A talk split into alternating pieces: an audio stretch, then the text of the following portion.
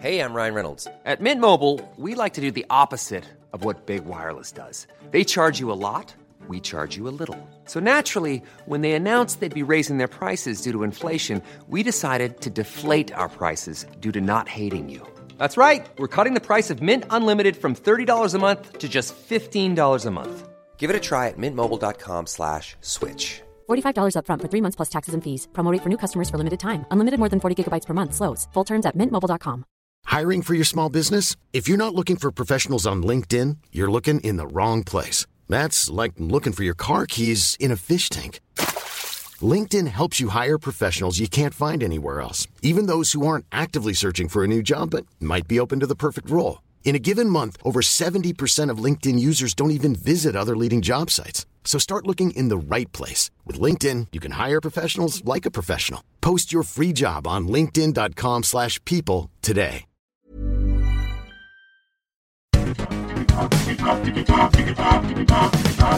Digitalk, der Podcast rund um die digitale Welt mit Dominik Grote.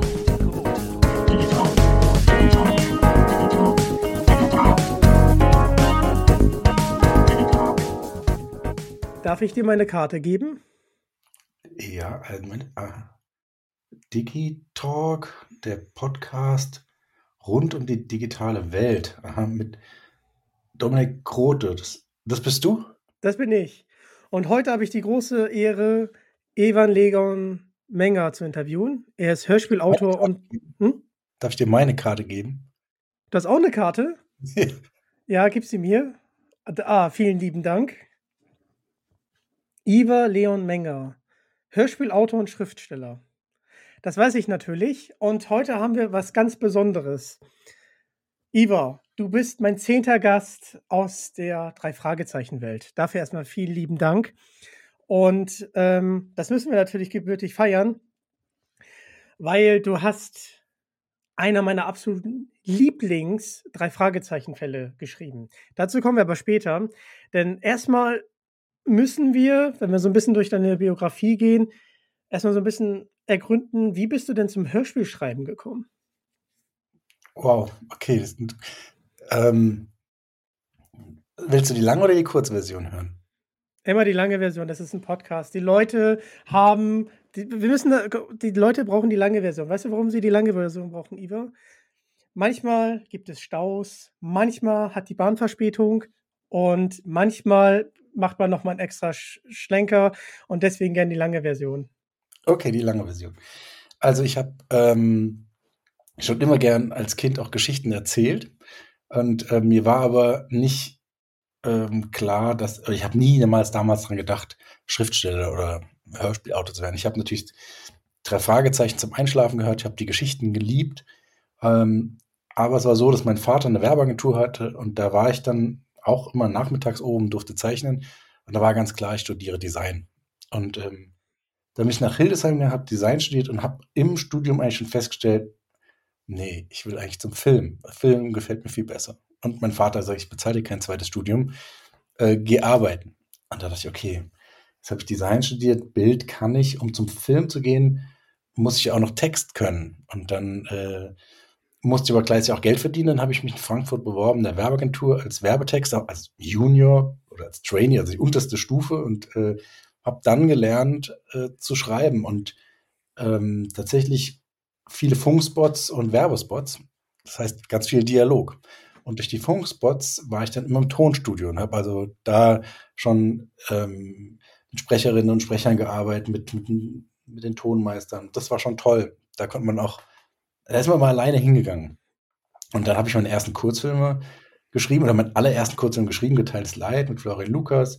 Der war dann auch sehr erfolgreich. Dann habe ich in der Werbeagentur gekündigt, habe dann Werbefilme gedreht, um mich über Wasser zu halten und in der Videothek gejobbt, habe meinen zweiten Film gedreht, meinen zweiten Kurzfilm mit Justus von Donani und äh, Fabian Busch und habe mit dem einen ProSieben Regie Award gewonnen. Herzlichen Glückwunsch dazu. Dankeschön, das ist aber schon, ich weiß nicht, zwölf Jahre her oder so. Das verjährt nie. Das verjährt nie, genau. Es war auch total verrückt, weil ich erzähle es jetzt irgendwie doch im Schnelldurchlauf, weil es waren so, ja, vier Jahre Studium, fünf Jahre Werbeagentur, fünf Jahre Regie, um trotzdem zum Film zu kommen. Und dann war dieser Preis von Pro7 ein 20.15 Uhr Film für Pro7. Und ich dachte, wow, endlich habe ich es geschafft. Es war zwar Romantic Comedy, was überhaupt nicht mein Thema ist, aber nach den fünf Jahren habe ich gesagt, Hauptsache erstmal einen Fuß drin haben, 20.15 Uhr für Pro7. Und die Hauptrolle war Piano Mädel. Der, oh, cool. Ja, das war sehr cool. Und das war aber noch vor Stromberg, weil es war wirklich. Ja, und ähm, da bin ich nach Berlin gezogen, habe drei Monate in Berlin gelebt und zwei Wochen vor Drehbeginn hat sich die Produktionsfirma mit Pro7 zerstritten und das oh, nee. Projekt ist einfach gestorben. Ja, und ähm, dann saß ich da in Berlin und wusste nicht mehr weiter und auch mein Traum ist auch komplett zerfallen. Und dann habe ich äh, eine WG gehabt mit einem befreundeten Regisseur, einem Hamburger Regisseur ähm, und äh, Roman Scheible aus Hamburg. Der dreht ganz viele Musikvideos. Ähm, und der hat einen, einen Freund, Jan David Röhnfeld, der Synchronsprecher. Und ähm, wir haben uns so kennengelernt und der hat gesagt, du hast hier so eine Geschichte der Prinzessin. Ähm, das ist so ein Episodenfilm. Warum machst du den nicht einfach als Hörspiel? Und ich dachte, ja, stimmt, ist eigentlich eine super Idee, aber nicht wegen Hörspiel, sondern dann könnten die Filmproduzenten das im Auto hören und müssen mein Drehbuch nicht lesen. Machen wir das als Hörspiel. Und dann hat er in Hamburg alle zusammengetrommelt. Franz Josef Steffens war dabei, Ursula Sieg, David Nathan. Das war für mich natürlich, wow, das war, und auch die Aufnahmen waren richtig gut. Und unter anderem Jens Wawitschek. Und ähm, man muss dazu sagen, also ich wollte Jens unbedingt haben, weil es war eine Stalker-Rolle. Also ich greife jetzt ein bisschen vor zu deiner Lieblingsfolge. Ich merke das schon. 18 aber, Jahre, drei Fragezeichen zahlt sich irgendwann aus, Iva. ja, ich wollte gerade sagen. Äh, und, äh, ich wollte ihn gegen den Strich besetzen, weil eine Stalker-Rolle und ich dachte, oh, Jens Wawitschek finde ich super, den hätte ich gerne. Und äh, Jan David hat ihn noch angefragt und hat dann nichts mehr von ihm gehört. Und dann waren wir zusammen im äh, Tonstudio bei Hastings also ich habe mal nichts Böses gedacht und da kam uns Jens tatsächlich entgegen, zufällig. Das war für mich sowieso schon, äh, ich bin fast äh, gestorben vor Aufregung damals und dann ist Jan David hingegangen und hat gesagt, ach, ähm, Jens, hast du das Drehbuch jetzt gelesen von der Prinzessin? Willst du da mitmachen? Er so, nee, was, das habe ich gelesen. Das ist ja so gruselig und so krank, da mache ich nicht mit. Was für ein Typ hat das denn überhaupt geschrieben? Und er deutet darüber, er hier. Und ich so, ich bin so, oh Gott, oh Gott, ich bin fast gestorben. Und das war auch voll unangenehm, weil er gesagt hat, oh Gott.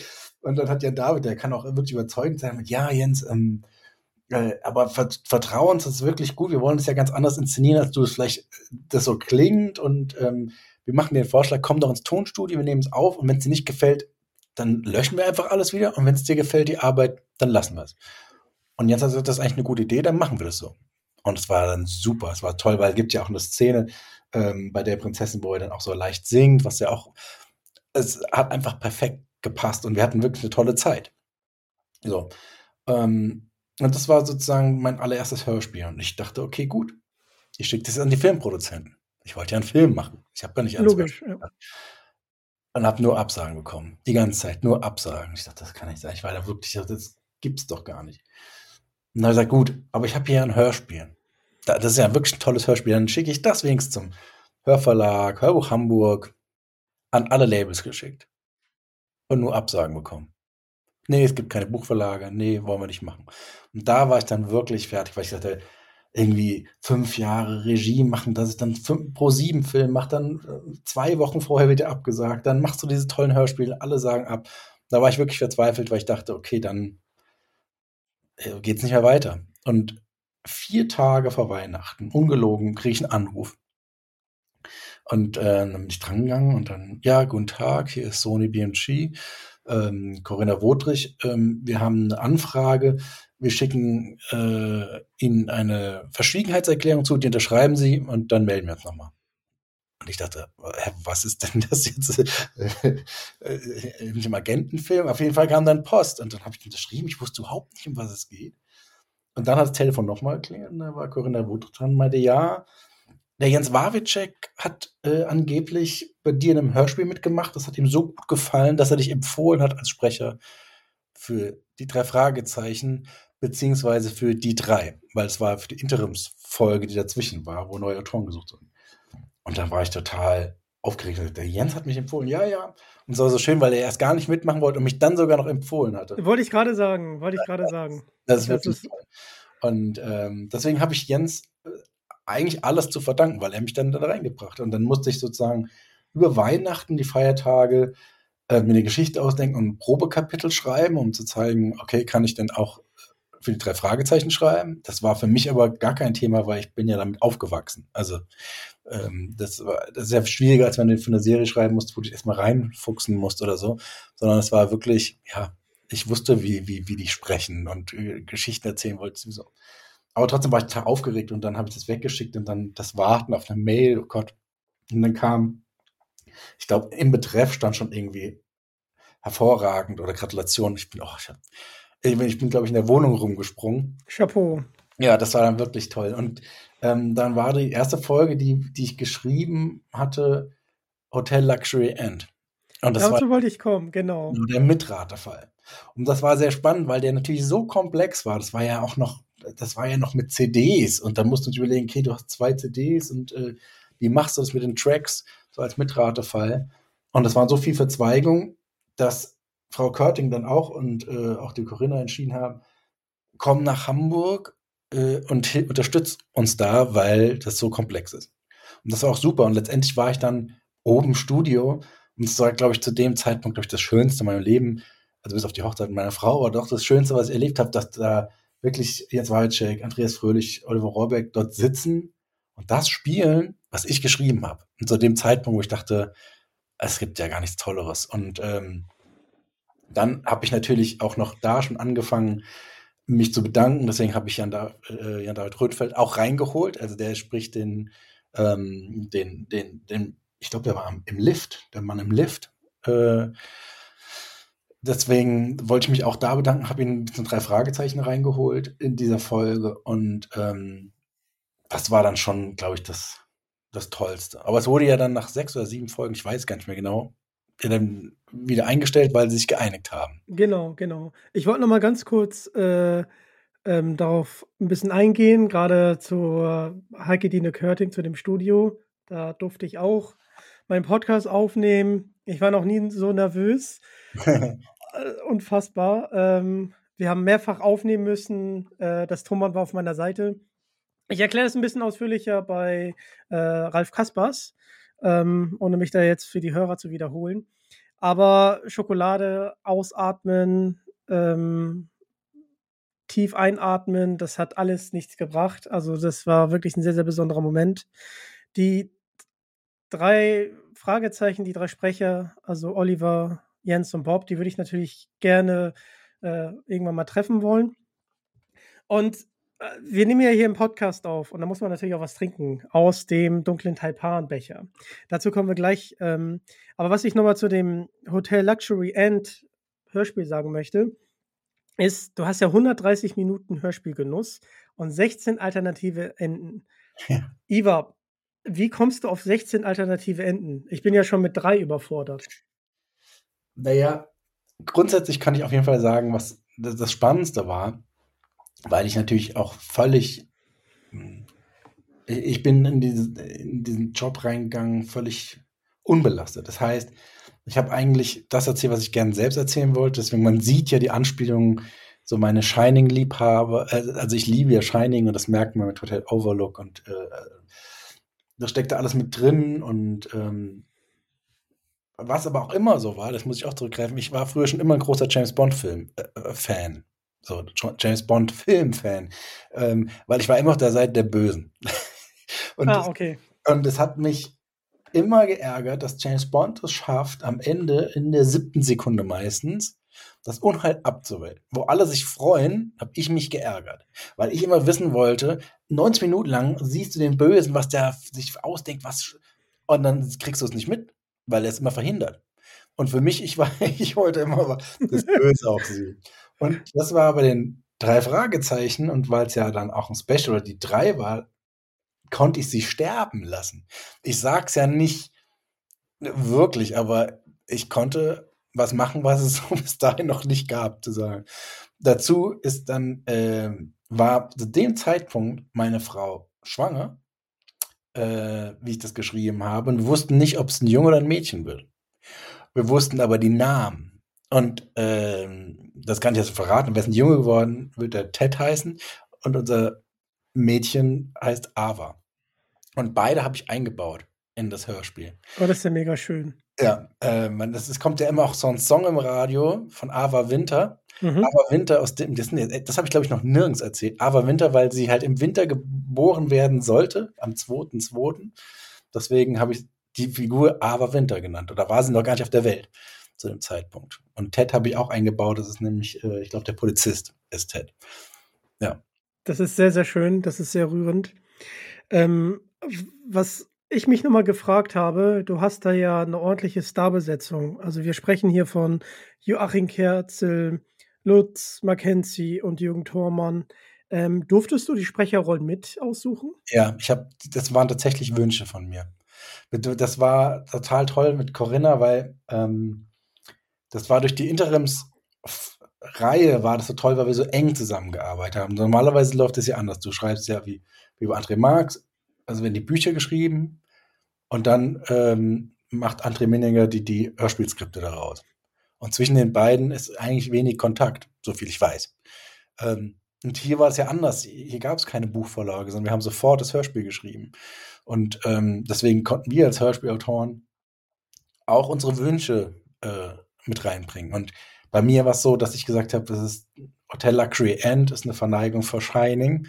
Und deswegen ähm, wollte ich halt spezielle Elemente mit drin haben und auch meine Lieblingssprecher. Und ähm, das war natürlich schön, weil Frau Körting natürlich auch das natürlich toll fand, wenn Kerzel dann aus äh, Berlin nach Hamburg rüberkommt und so. So war das auch dann bei, bei deiner Lieblingsfolge. Wir haben ja noch nicht gesagt, welche das ist. Wir haben noch nicht gesagt, welche. Ja. Also einer meiner Lieblingsfolgen. Äh, meine Lieblingsfolge ist tatsächlich Tödliche Spur. Ich hoffe, das ist für dich okay. Aber seit. Dass das überhaupt eine deiner Lieblingsfolgen ist, freut mich schon mal sehr. Ja, da kommen wir gleich zu. Ich muss hier äh, die Chance nutzen, ein paar Leute zu grüßen. Einmal Heike Dine Körting. Und zwar vielen lieben Dank, Heike Dine, dass ich da im Studio sein durfte. Das äh, werde ich nie vergessen. Und ähm, auch, ähm, dass wir die Hörspielmusik bei Jens-Peter Morgenstern nutzen durften. Das ist natürlich absolut wunderbar. Hört auf jeden Fall gerne rein. Und der André Miniger, das war mein zweiter Interviewgast. Ich dachte, der erste sogar. Nee, der erste, kleine Anekdote. ähm, ich hoffe, ich darf das so erzählen.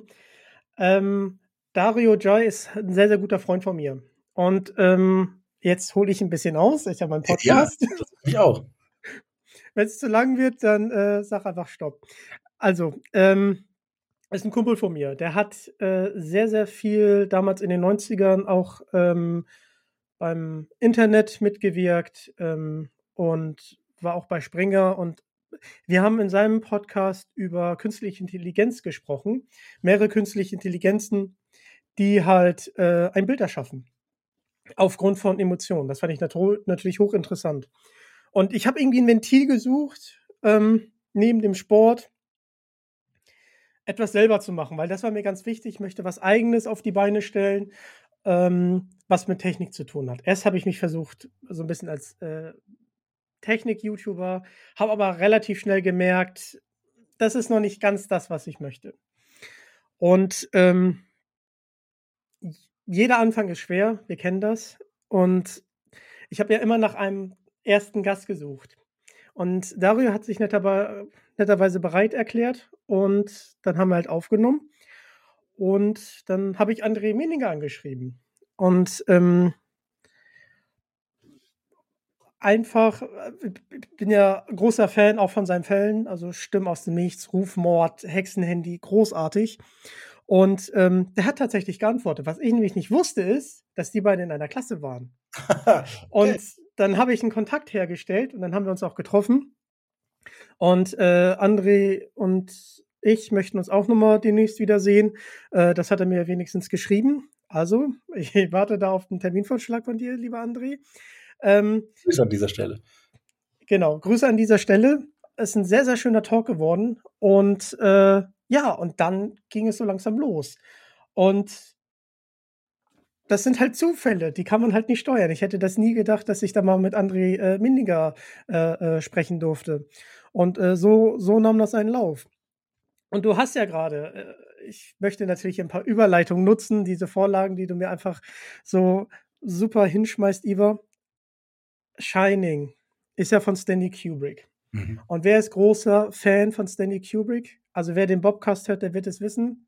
Ich. Andreas Fröhlich und du. und äh, deswegen liebe Grüße an den Bobcast. Und da ist der liebe Kai Schwind, den ich äh, bei der Dunkle Taipan äh, treffen durfte.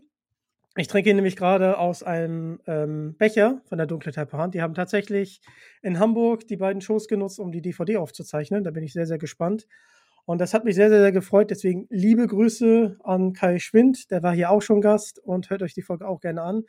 Und wir haben im Vorfeld ein bisschen gesprochen. Du warst auch bei der Dunkle Taipan. Ähm, in der Elfi. In der Elfi. Ich bin sehr, sehr neidisch, aber ich gönn's dir.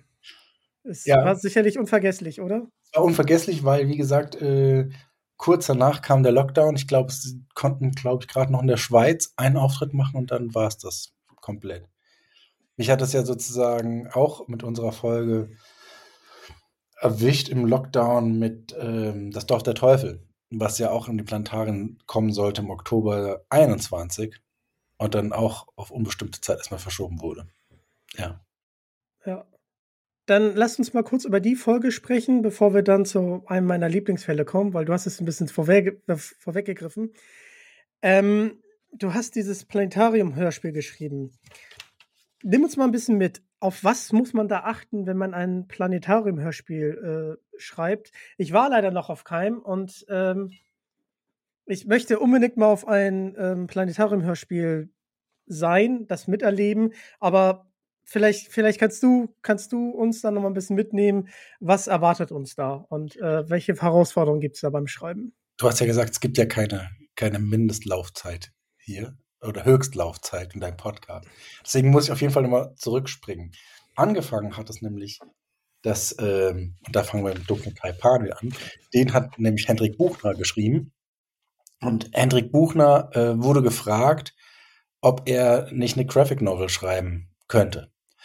Und ähm, er hat dann aber freundlicherweise an mich gedacht, weil er gesagt hat, naja, das ist ja hauptsächlich Dialog und filmisch und ich wusste, dass ich daherkomme und hat mich gefragt, ob ich das nicht gern übernehmen möchte. Und er sagt, ja, total gern.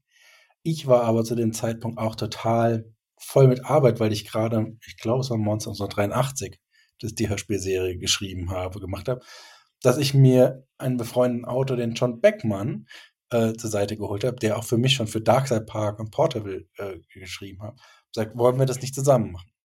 Und so ist es dann entstanden, dass John und ich, John übrigens auch Hamburger, ähm, kannst du auch mal zu deinem Podcast einladen. oh, ich freue mich, wenn du dann Kontakt herstellen magst. Klar. Und ganz kurz, wenn du mal in Hamburg bist, dann äh, schreib mir gerne. Dann müssen wir auf jeden Fall mal einen Kaffee trinken. Gerne. Ich war jetzt erst gerade da. Vor zwei Wochen. Bei Kampnagel. Auf, auf Kamp. Man sagt ja auf Kampnagel, ne? auf Kampnagel, genau. Auf Kampnagel. Das ist doch ein. Gibt es einen Grund für? Den kenne ich leider nicht. Ich bin ja leider kein gebürtiger Hamburger. Ich bin zugezogen aus Nordrhein-Westfalen. Ähm, deswegen, ja. Okay, dann kannst du das nicht beantworten. Dann kann ich das leider nicht beantworten. Und selbst wenn ich das beantworte, ist es nicht authentisch. Okay. ist einfach nicht authentisch. Also da gerne mal Bezug nehmen. Da gerne auf jeden Fall mal Bezug nehmen. Und ähm, ja, also ja, diese Redewendung, ich habe sie einfach akzeptiert. Ist Genau. Äh, ich hätte ja sein können, dass du es weißt. Ähm, genau, und John und ich haben dann sozusagen die Geschichte geschrieben, den ersten Fall ähm, der dreiäugigen Totenkopf. Und ähm, daraus kam dann die Idee von Sony, die ja schon, die waren, glaube ich, der zweite oder dritte Fall. Ich glaube, die hatten vorher schon diesen 3D-Hörspiele gemacht, weil die angefangen haben, Stoffe zu suchen, die noch nicht aus dem Hörspielbereich, die man kannte. Und das war natürlich sehr praktisch, weil es gab ja sozusagen die Graphic Novel und die war ja in Dialogform geschrieben. Das heißt, John und ich haben dann daraus nochmal die Hörspielfassung geschrieben. Das, äh, das bedeutet dann viel mehr, am Dialog mussten wir eigentlich nichts mehr ändern. Wir mussten natürlich einen Erzähler mit einbauen, der ein bisschen was erklärt, was man sieht, aber hauptsächlich auch die Geräusche, die Geräuschewelten und ähm, haben dann so verschiedene Elemente aufgebaut. Und dann ging das ja diese, äh, ja, an die Produktion, die natürlich Wahnsinn ist, weil ich weiß nicht, wie viel 80 Lautsprecher oder so sind da verteilt. Du musst dir vorstellen, da kommt so aus jedem, aus jeder Box kommt ein Regentropfen raus, wenn du das hörst. Das heißt, wenn du wirklich drin sitzt, hast du, das ist dann noch nicht mehr mehr Dolby Atmos, das ist wirklich unglaublich 360 Grad 3D Hörspiel. Also man muss es schon erlebt haben. IWA-Karte ist gekauft. Hast mich überzeugt. 80 Regentropfen hören, ich bin überzeugt. Das war wirklich, wirklich. wirklich toll. Und ähm, so ist es dann entstanden. Und, ähm, dann kam natürlich dann auch das Dorf der Teufel. Und dann haben das auch gemacht. Und das habe ich selbst bis jetzt noch nicht gehört. Ich war selbst noch nicht im Planetarium und habe mir das auch noch nicht angehört, leider. Ja, okay. Das äh, hole ich auf jeden Fall nach. Ich werde mir auf jeden Fall mal das im Planetarium äh, mal anhören. Das ist ja hier ganz in der Nähe. Das ist auf jeden Fall super. Bevor wir zu einer meiner Lieblingsfolgen kommen, Iva, ich muss dich das fragen, auch weil du Teil der drei Fragezeichen Welt bist. Was ist denn deine Lieblingsfolge? Hast du da eine? Also ich, also ich mag tatsächlich das Hexenhandy gern, weil das auch gerade gesagt hat, André Minninger, ich mag das Hexenhandy gern. Ich bin großer Bastian Pastewka-Fan. Ähm, ich, klar, die Folge 100 fand ich auch toll, aber so vom Gefühl, von der Nostalgie, die erste Kassette, die ich mir damals auf dem Flohmarkt gekauft habe, da war ich, glaube ich, zehn oder so. Oder noch jünger, acht, war der. Verdammt, Iva. Ja? Äh, ich meine, das ist jetzt ein bisschen spaßeshalber. Ich habe nämlich mit zehn angefangen, da Fragezeichen zu hören. Ich wollte gerade sagen, da haben wir was gemeinsam. Ja, dann lassen wir es auf zehn. Weil ich dann lassen wir es auf zehn, das ist schön. Glaube ich ganz gut, aber ich weiß noch, welche Kassette es war. Es war nämlich der sprechende Totenkopf. Und ähm, deswegen auch der dreieugige Totenkopf, auch das so eine kleine äh, bisschen Verneigung vor der ersten Folge, die ich äh, damals gehört habe. Aber die flüsternde Mumie fand ich ganz toll. Also die ganzen gruseligen Folgen. Wobei, nee, auch der Ameisenmensch, ich kann es ja nicht gar nicht genau sagen. Der Ameisenmensch ist die Lieblingsfolge von André Menninger. Der hat ja mit den sechsten Stachel da ein bisschen Bezug drauf genommen. Und genau. Stimmen aus Nichts ist auch einer der gruseligsten Folgen. Und wir müssen die Leute noch mal ein bisschen abholen, die vielleicht noch nicht so im Drei-Fragezeichen-Kosmos drin sind. Die müssen es einfach gleich anhören, natürlich dann. Also genau, das auf jeden Fall. Aber äh, Bastian Pastewka spricht tatsächlich die Hexe. Und bei, Hexen, ähm, Hexen. bei, bei das Hexenhandy, genau. Äh, um, um euch da mal ein bisschen abzuholen. Mhm. Und das macht er wirklich großartig, das muss man wirklich sagen. Ja. Ja, meine Lieblingsfolge, ich habe es, glaube ich, schon zehnmal angesprochen, wenn nicht noch öfter, ist tatsächlich ähm, Folge 89, Tödliche Spur von André Marx. Das war für mich als Kind was Neues. Meine erste Folge war ja Tal des Schreckens. Mhm. 2004, damals auf Kassette gekauft, da ging es los. Ähm, da eine witzige Anekdote zu. Äh, Jens-Peter Morgenstern äh, hat äh, den Schaman, hat er selber eingesprochen. Das könnt ihr natürlich auch in der Folge hören. Ist unglaublich witzig. Also das äh, fand ich, fand ich schon sehr, sehr gut. Also wird selbst eingesprochen, muss ich natürlich auch der schreiende Wecker sagen. Heike Dine Körting ist ja der schreiende Wecker. Und dass die, da habe ich mich als Kind natürlich auch zu Tode gegruselt. Ne? Also beim ja. schreienden Wecker war, war, war wirklich top. Also es ist auch so, man, man reagiert ja wie ein Pavlovscher Hund. Also äh, leider nicht mehr hundertprozentig. Das ist ja die, über die Musikfrage brauchen wir ja gar nicht zu reden, aber es ist natürlich, es hat nur was damit der Nostalgie zu tun. Weil wenn man als Kind als Kassette mit der alten Musik und wie es alles das hört, dann brennt sich das so ins Gehirn ein. Und wenn man in dem, wenn man irgendwo einen Ausschnitt wieder hört aus dieser Version, also wenn ich jetzt nicht Spotify oder mir eine CD kaufe mit einem, dann, dann liege ich sozusagen genau in meinem Bett, wie ich früher lag und habe es gesehen, wie es äh, an meine Fensterscheibe regnet. Und das ist schon unglaublich, was, was Hörspiele können. Also wie, dass die genauso funktionieren wie Musik. Also bei Musik weiß man ja auch, wo man war, wenn man bestimmte Stücke rauf und runter gehört hat. Das äh, ist schon toll. Auf jeden Fall. Und damit hast du es ein bisschen vorweggegriffen. Das sind nämlich die drei Fragezeichen auch für mich. Einfach ein Lebensgefühl, etwas aus der Kindheit, was man sich bewahrt und ähm, egal, ob es Up und Downs gibt im Leben, äh, die sind halt da, aber man bewahrt sich etwas, aus dem man vielleicht Kraft schöpft, ähm, aus dem man ähm, noch so ein bisschen Kindheit und das Kind in sich äh, aufrechterhält, weil man wird ja meiner Meinung nach nie ganz erwachsen, wenn man äh, es zulässt, solche Dinge an sich ranzulassen und auch weiter ähm, als Ritual äh, oder so in sein Leben einfließen zu lassen. Und das ist halt bei mir seit 18 Jahren drei Fragezeichen. Und ich weiß, Eva, ich habe so viele Leute gegrüßt und wir sprechen gerade so über die Gruselfälle, aber der liebe Jens-Peter Morgenstern, sein Lieblingsfall ist tatsächlich Nebelberg. Ah, mhm. Und könnt ihr natürlich auch in dem Stück hören. Äh, könnt ihr auch in dem Stück, ihr könnt das Stück im Podcast hören, so wollte ich äh, so wird ein Schuh draus. Und das macht natürlich super viel Spaß. Und zu der schreiende Wecker noch eine kleine Anekdote. Heike Dine Körting, Heike Dine lässt sich tatsächlich von dem schreienden Wecker wecken. Das fand ich sehr, sehr witzig. Wirklich? Ja, wirklich. okay. Sehr, sehr, sehr cool. Blackie wäre ja auch gegangen, den spricht sie ja auch. Aber ja, sie nimmt den schreienden Wecker. Ja, davon, da wird man aber sofort auch wach. Auf jeden Fall, auf jeden Fall. Vielleicht sollte ich das auch mal machen. Ist eigentlich eine gute Idee. ja. Also so ein Lieblingslied als äh, Vekton. Ähm, ich habe jetzt All the Way Up. Ähm, ja, vielleicht sollte ich mal den schreienden Wecker nehmen. Dann äh, stehe ich vielleicht eher auf und wipp nicht so im Bett noch mit dem Rhythmus herum und stehe ein bisschen später auf. Das ist vielleicht eine gute Idee, Iva. Du hast mich da auf eine Idee gebracht. So, ich, jetzt. Ich, wenn ich mich, ich habe den Vorteil, dass ich keinen Wecker habe. Ich stehe auf, wenn ich wach bin. Du glücklicher. Als Schriftsteller, ja. Aber wenn es dann doch Termine gibt, dann stelle ich den meistens über Alexa. Und es gibt, glaube ich, keinen schlimmeren Warnton als der von Alexa. Da denkst du, ein U-Boot geht unter oder so, musst du sofort äh, also aufstehen. Ich habe mich gerade umgeguckt, weil ich habe hier auch alles mit A. -Punkt gesteuert.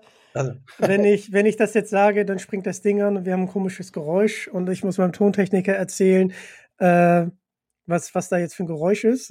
Der wird sich dann nämlich wundern. Das heißt, ich kann von hier aus jetzt dein Licht im Wohnzimmer ausmachen. Wenn ich die Kopfhörer nicht auf hätte, ja. Ja, so stimmt.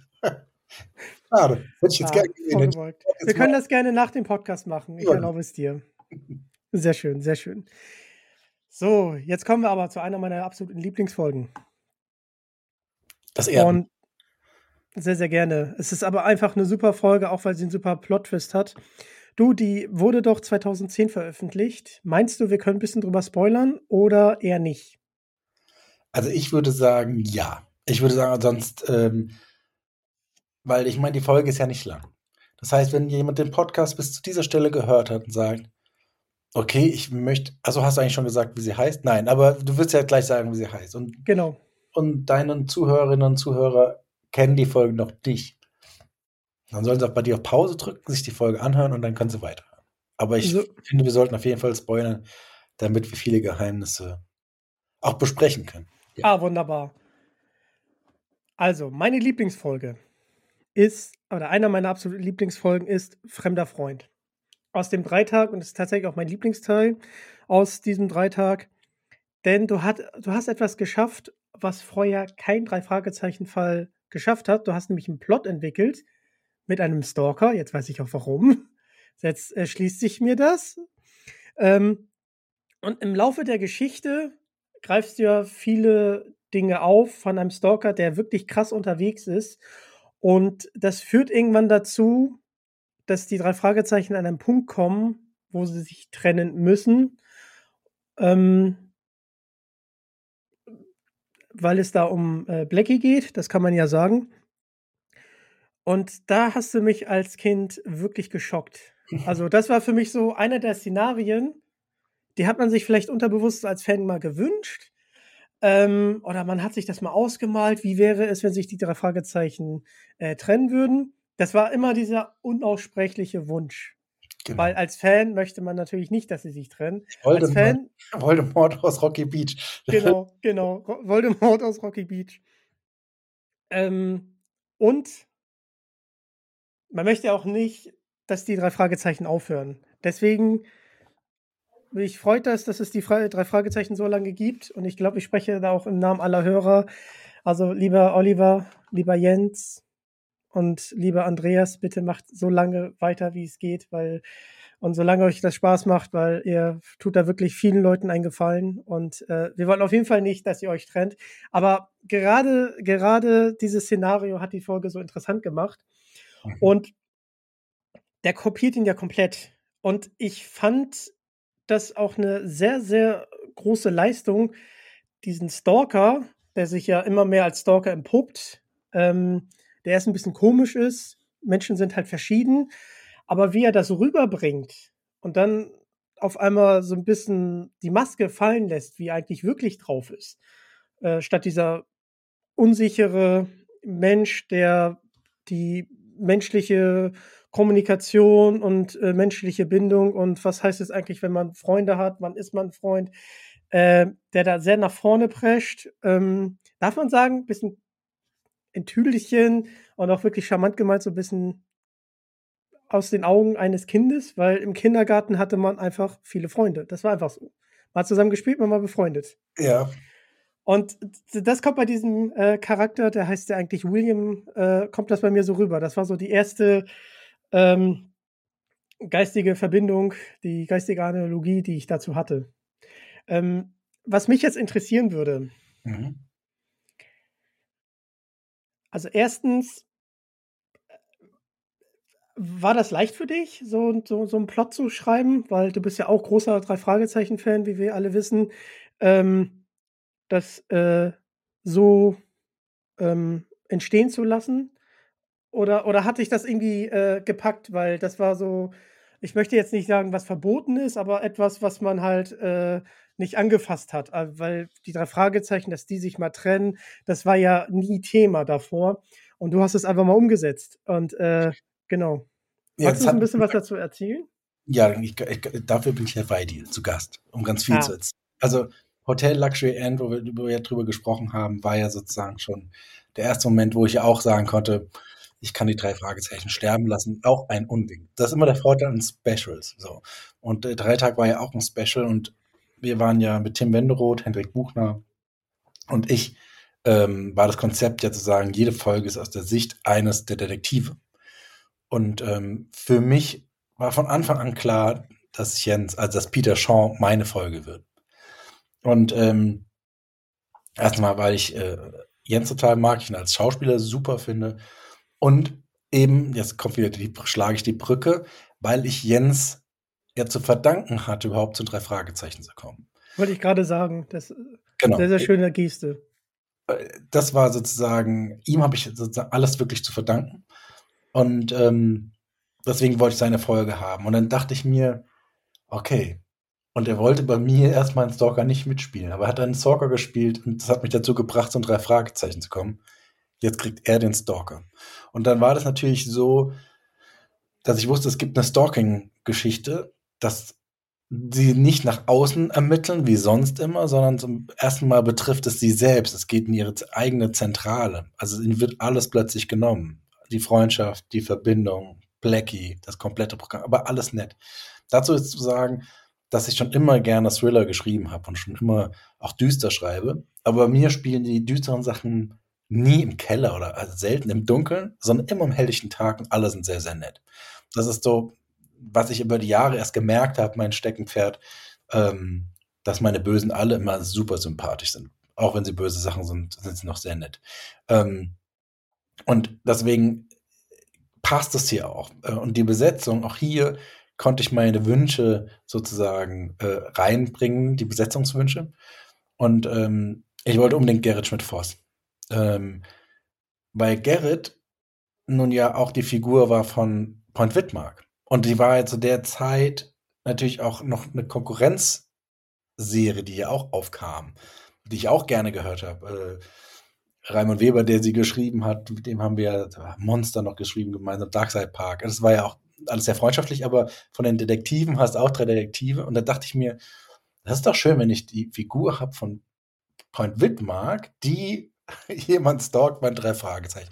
Das ist Folge. Das hat eine Metaebene. Oh, genau, mein Kopf schäumt. Alles gut. Auch mit dem Ende, mit dem Casting, da kommen wir auch noch dazu. Das ist der Punkt, wo ich sage, hier kann ich einfach mal alles machen, was so das mein eigenes drei Fragezeichen Fanherz höher schlagen lässt. Natürlich weiß ich, dass ähm, ja, dass es natürlich auch welche gibt, die vielleicht gar nicht damit anfangen können, die die Folge überhaupt nicht mögen. Es gibt da wirklich, entweder du magst die Folge und findest total toll, glücklicherweise so wie du, deswegen hast du mich eingeladen, oder die, die sagen, nee, auf gar keinen Fall. Weil durch die ganze Metaebene und es ist, ist eine ganz spezielle Folge, das, das, das, das ist kein normaler Fall. Ähm, ich mochte das eigentlich, oder deswegen habe ich es geschrieben, weil du hast ja die anderen Fälle. Aber es ist ja schön, mal was anderes zu machen. Ähm, das ist so wie, wenn ich mir eigentlich gern Tarantino angehe, Tarantino der äh, Enterprise macht. So, wo man sagt, was kommt dann eigentlich dabei raus, wenn so. Ähm, so und so ging das bis in die Besetzung, dass ich Udo Schenk mochte.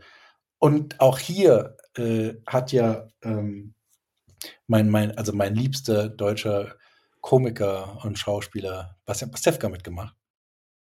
Und der, äh, genau, ich sehe gerade an den Augen, dass du was, Bastian Pastewka? Ja. Was, was habe ich, was habe ich, was habe ich seit zwölf Jahren nicht wahrgenommen?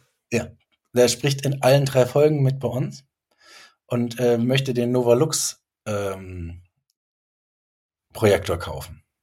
Das und ist Bastian Pastewka. Bastian Pastewka.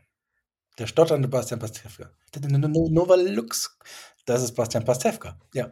Und das war mir eine, war mir eine große Ehre, weil ich auch bei den Aufnahmen waren wir alle oben äh, bei Frau Körting in der Villa. Ähm, wer den nicht kennt, sollte sich äh, Tatortreiniger angucken. Ich glaube, es ist die zweite oder dritte Folge, die ist, glaube ich, in der Villa gedreht worden. Ehrlich? Äh, cool. Ja. Das habe ich aber auch nur zufällig. Ich, ich, bin mir nicht, ich bin mir zu 99% sicher. Ich habe da noch nie recherchiert, aber da wir beide waren, musste man angucken. Das ist die Folge, wo er bei so einer alten Frau, äh, wo angeblich immer die Treppe runtergestürzt ist, in so einer Villa. So eine ältere Frau, die sagt, auf der Couch hat schon der und der und der gesessen. Das ist, glaube ich, Folge 2 oder 3. Die war ganz kurz. Was heißt immer die Treppe runterfallen? ja, einmal die Treppe runtergefallen. Okay, okay. Ich, ich, ich wollte es nur einmal nachfragen wegen dem Plot. Ich stelle mir es gerade sehr witzig vor. Ja, genau. Immer wieder. so wie, so wie bei Dinner, äh, Dinner for One, weißt du? Wie er dann irgendwann. Immer noch wieder eine Treppe runter. Ich habe, glaube ich, zwei Geschichten zusammengeworfen. Ist tatsächlich meine Erfahrung ähm, aus meiner Studienzeit, wie ich Regieassistent war und habe Musikvideodreh war. Und ähm, da, da waren so verschiedene Schauspieler auch zu Gast. Und ich hatte eine Szene, es ist, es ist so richtig weit die Geschichte schön weggedrückt, aber ähm, da war ein, ein Stuntman, der musste eine Treppe runterfallen und wir haben es einmal inszeniert und es war super und ich habe es als Regieassistent gedreht. Und es war alles im Kasten, war toll und dann kam der Regisseur, nee, so nicht. Und dann musste er 20 Mal die Treppe runterfallen. Das war so eine Steintreppe in so einem Schloss. Das war schon so viel wegen mehrmals die Treppe runterfallen. Ich hoffe, du bist mir jetzt nicht böse, aber ich fand, ich fand die Vorstellung ganz lustig. Ich habe vollkommen recht, man kann nur einmal die Treppe runterfallen, außer mal wieder hochgeschlagen. Ja. Aber das Beste ist, dass ich jetzt total vergessen habe. Ach so, genau, Bastian Pastewka war da und wir waren oben dann neben Studio, der kleine Warteraum und da saßen wir zusammen und ich saß neben Bastian Pastewka und war auch total nervös und ähm, ich weiß gar nicht, ich glaube, ich habe das auch gesagt, dass ich total nervös bin. Dass er, also er hat es schon gefreut, da zu sein. Er ist auch ein großer Drei-Fragezeichen-Fan, aber ich war, ne, ich war ne, in dem Moment nervöser, dass Bastian Pastewka da war und nicht so toll fand. Und haben uns auch so ein bisschen unterhalten und das war sehr, sehr spannend, weil du ja auch gesagt hast, du hast bei Frau Körting, äh, warst du sehr nervös. Und dann hat Bastian Pastewka mir was ganz Tolles gesagt, was mir einfach die Augen auch geöffnet hat, weil er gesagt hat, das geht jedem von uns so. Egal. Und jeder hat eine Person, vor der man so nervös ist. Bei ihm war es Loriot. Und da, zu dem wurde auch eingeladen äh, nach Hause. Und da war er nervös. Wow, das ist cool. Genau. Und deswegen, das hat mir sozusagen die Augen geöffnet, zu sagen, hey, es geht uns allen gleich, weil wenn du jemanden triffst, den du toll findest, klar bist du nervös. Es ist, und das geht jedem so. Also, na, vielleicht nicht jedem. Vielleicht gibt es auch Leute, die sind eiskalt abgebrüht, aber ich mache hier meinen Job als Moderator und dann ist. Nein, nein, aber ich äh, gehe schwer davon aus, weil wenn es um was geht, wird man nervös. So, um jetzt den zurückzuschlagen, Besetzung ähm, bei Fremder Freund, das war toll, dass das alles geklappt hat, bis in die kleinste Rolle. Ja. Und was war deine Frage? also erst einmal, ich habe die Folge tatsächlich äh, auf der Rückfahrt äh, äh, nach Hause gehört so als Vorbereitung und damit ich nochmal dieses Feeling bekomme. Meine, meine Frage war, ähm, ob, ob es dir wirklich leicht gefallen ist, äh, diesen Plot zu schreiben. Aber das hast du ja eigentlich schon, schon äh, Ja. beantwortet. Ähm, Ja, der hat mir total viel Spaß gemacht, weil ich natürlich auch so, weil ich immer so ein bisschen draufgehen könnte. Und ähm, äh, da muss ich auch sagen, ähm, es sind, wa- was für mich eine große Ehre ist, was ich, was du nicht, das kannst du nicht planen, das weißt du nicht. Aber ähm, ich glaube, ich habe immer das, ich war immer beim Vollplayback-Theater, fand ich immer super. Kennst du das Vollplayback-Theater? Ja, sicher nicht, oder? also dank Christian Rodenwald, ähm, mit dem nehme ich demnächst auf, versprochen. Also um genauer zu sein, äh, nächste Woche.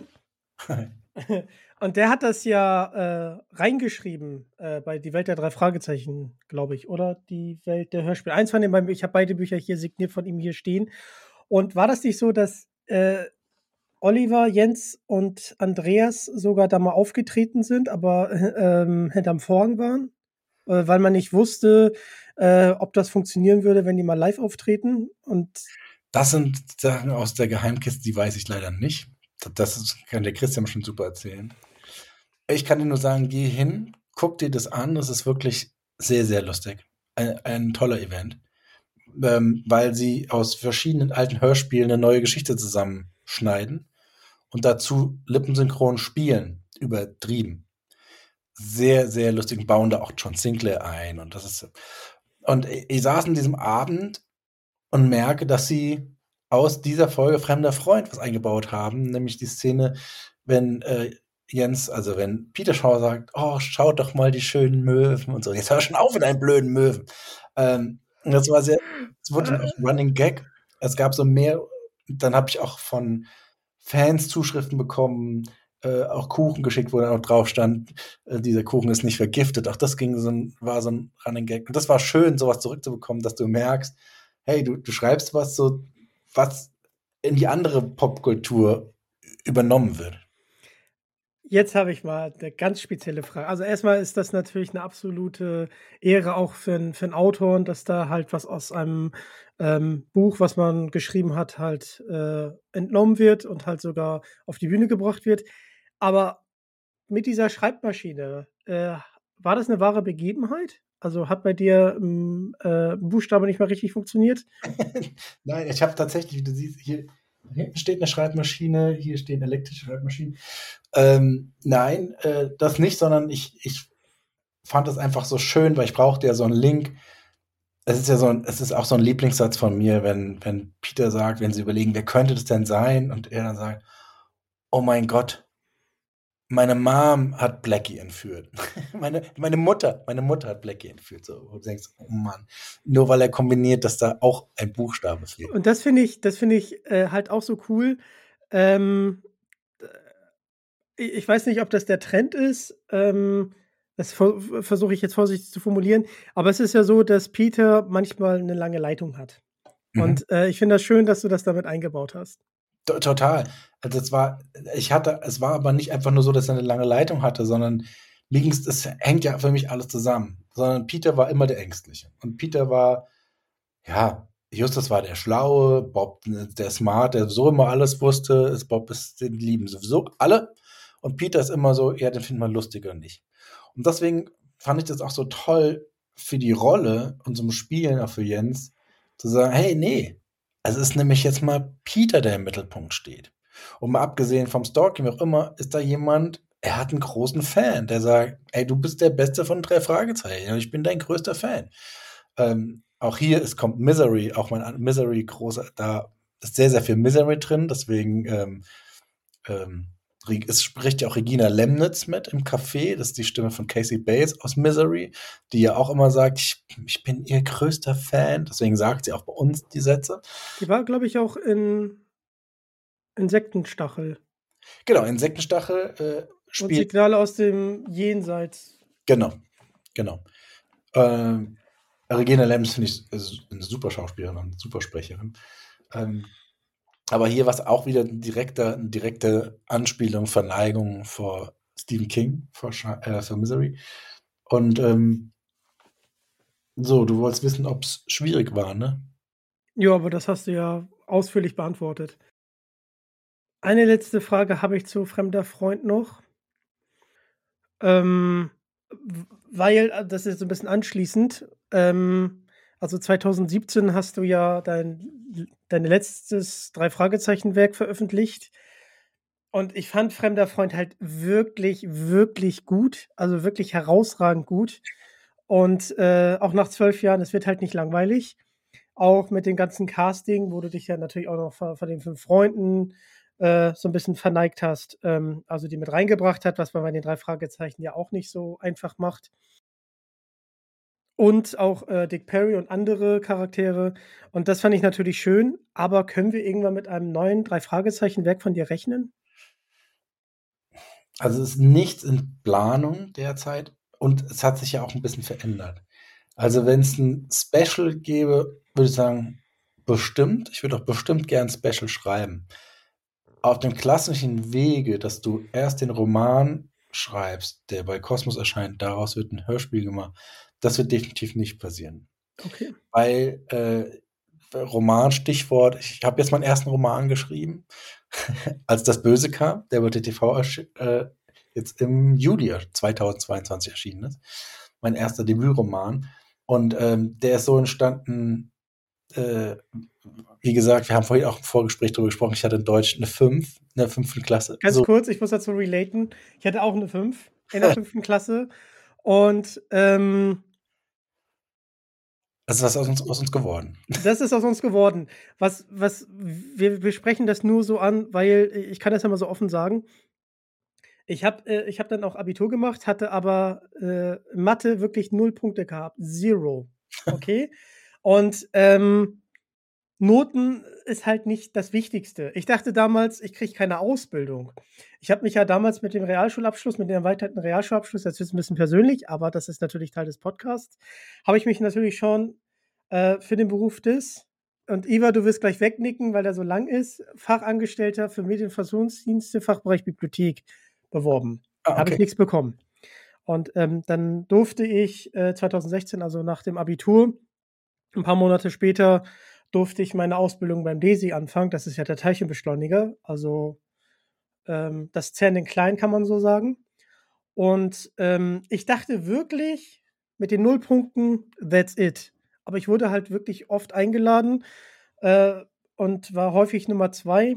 Ähm, aber das wollte wollt ich euch nur auf den Weg geben. Also es ist, und ich bin 27. Ich habe die Weisheit nicht mit Löffeln gegessen, aber äh, das ist halt meine persönliche Erfahrung dass Noten halt nicht alles ist und äh, dass es zwangsweise auch nicht alles verbauen muss. Ähm, wichtig ist, und da muss ich Anthony Hopkins zitieren, dass man an sich glaubt. Und äh, das ist wirklich, wirklich wichtig und jeder Anfang ist schwer. Auch mit diesem Podcast war der Anfang schwer, aber man sollte daran glauben, man sollte an sich glauben, da schöpft man unglaublich viel Kraft und man sollte sich auch äh, helfen lassen, also äh, Hilfe annehmen, wenn, wenn, wenn Hilfe geboten wird, auch wenn das in solchen Situationen natürlich schwerfällt. Aber das bringt einen wirklich voran. Und äh, ich wäre jetzt nicht da, wo ich jetzt wäre, wenn ich Hilfe nicht angenommen hätte. Also jetzt keine ähm, psychologische Hilfe, auch wenn das absolut legitim ist und davor darf man sich auch nicht verstecken und sollte man sich auch nicht verstecken. Aber, und das ist das Allerwichtigste, wenn man Freunde hat, auf die man sich verlassen kann, wenn man eine Familie hat, die einen aufhängt und wenn man Dinge schafft oder Hobbys hat, und deswegen ist ein Hobby so wichtig. Ich habe das einem Kumpel, den lieben Marc, äh, eine Zeit lang erklärt, weil der hatte seine Arbeit und er war zufrieden. Und es gibt solche Leute. Ich habe ihnen aber immer gesagt, damit du noch das, damit du noch so ein Fünkchen extra in dein Leben bringst, brauchst du ein Hobby. Das ist halt wichtig. Ein Sport, ein Hobby, irgendwas, was, wo du drin aufgehen kannst. Und das ist bei mir unter anderem auch jetzt dieser Podcast geworden. Deswegen bin ich da so dankbar, äh, dass ich so tolle Leute auch wie dich, Iva, interviewen darf.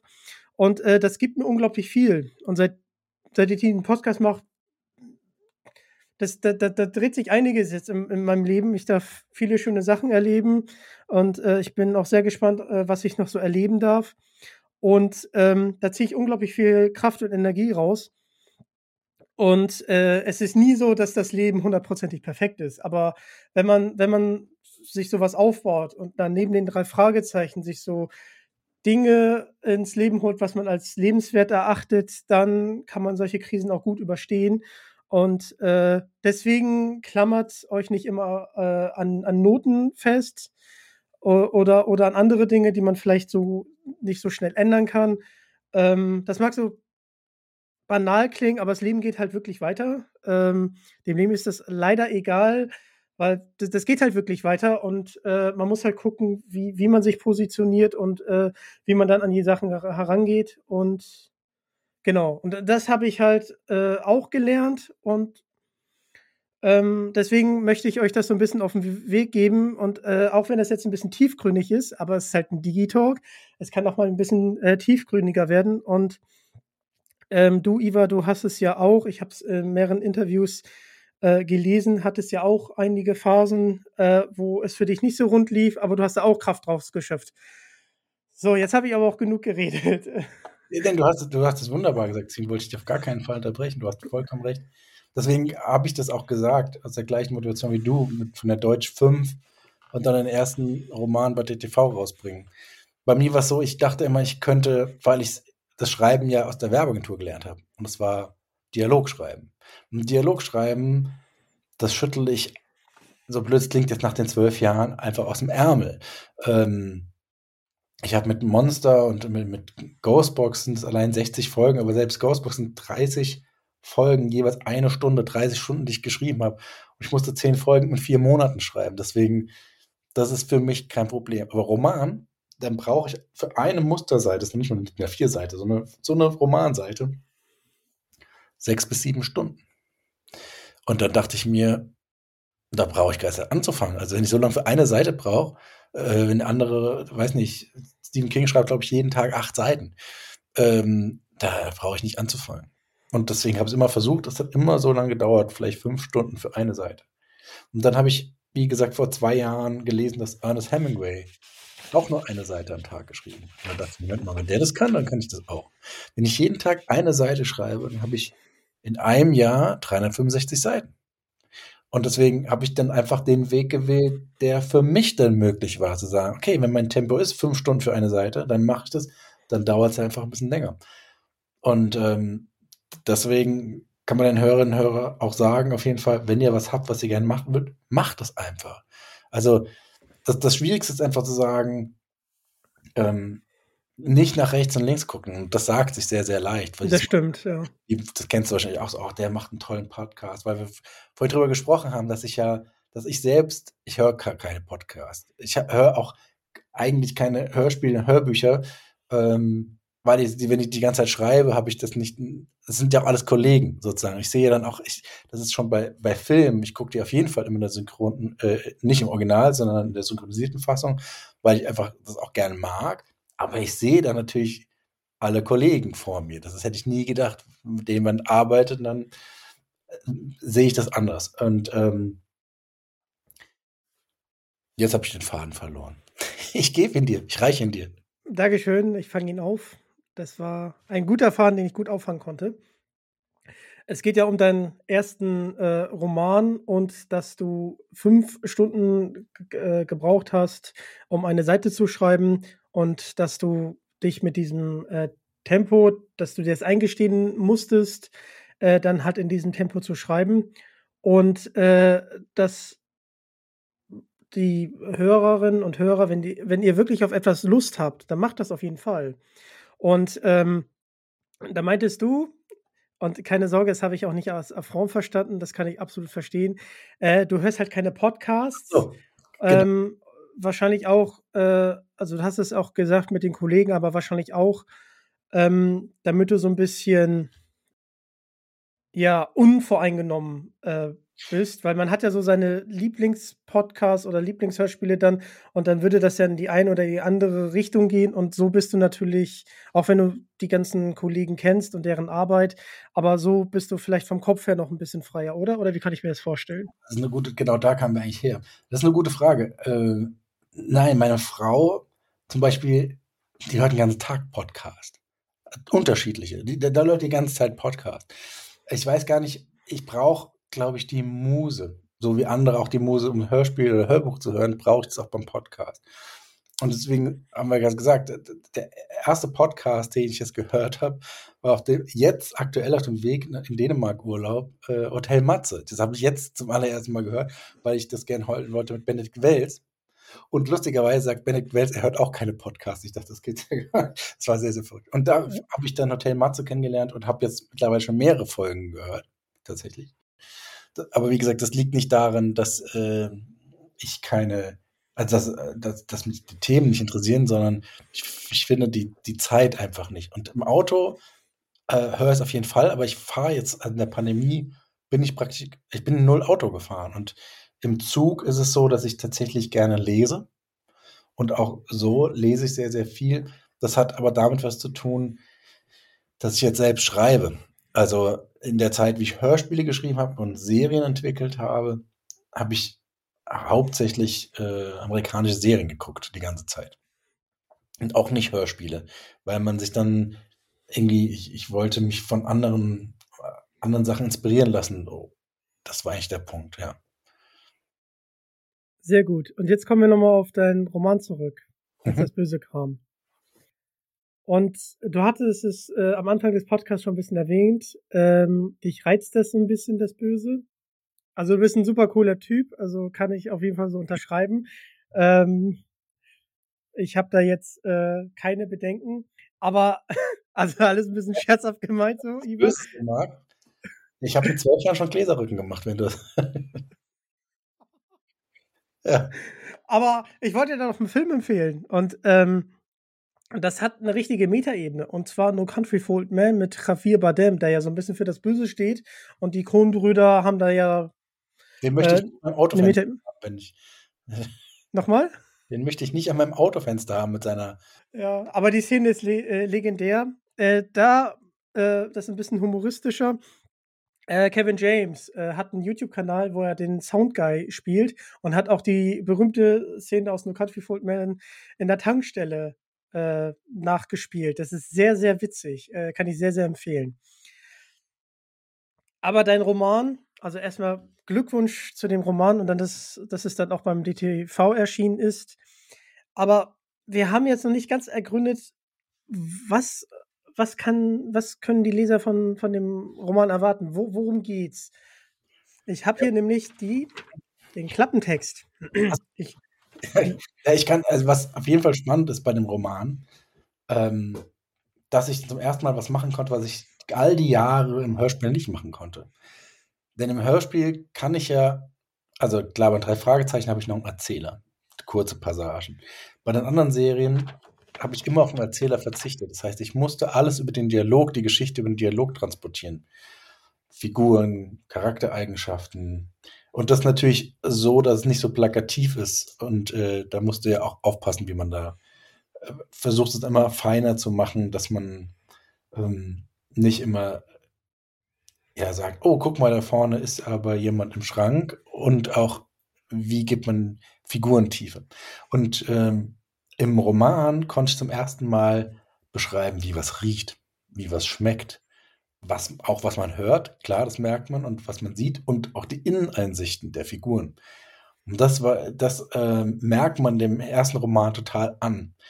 Also was die Rückmeldung ist, ich lese jetzt keine Rezension, aber die Rückmeldung, die ich bekomme, ist auch immer, dass es sehr, sehr filmisch sich liest und äh, man hört und, und schmeckt und riecht immer alles.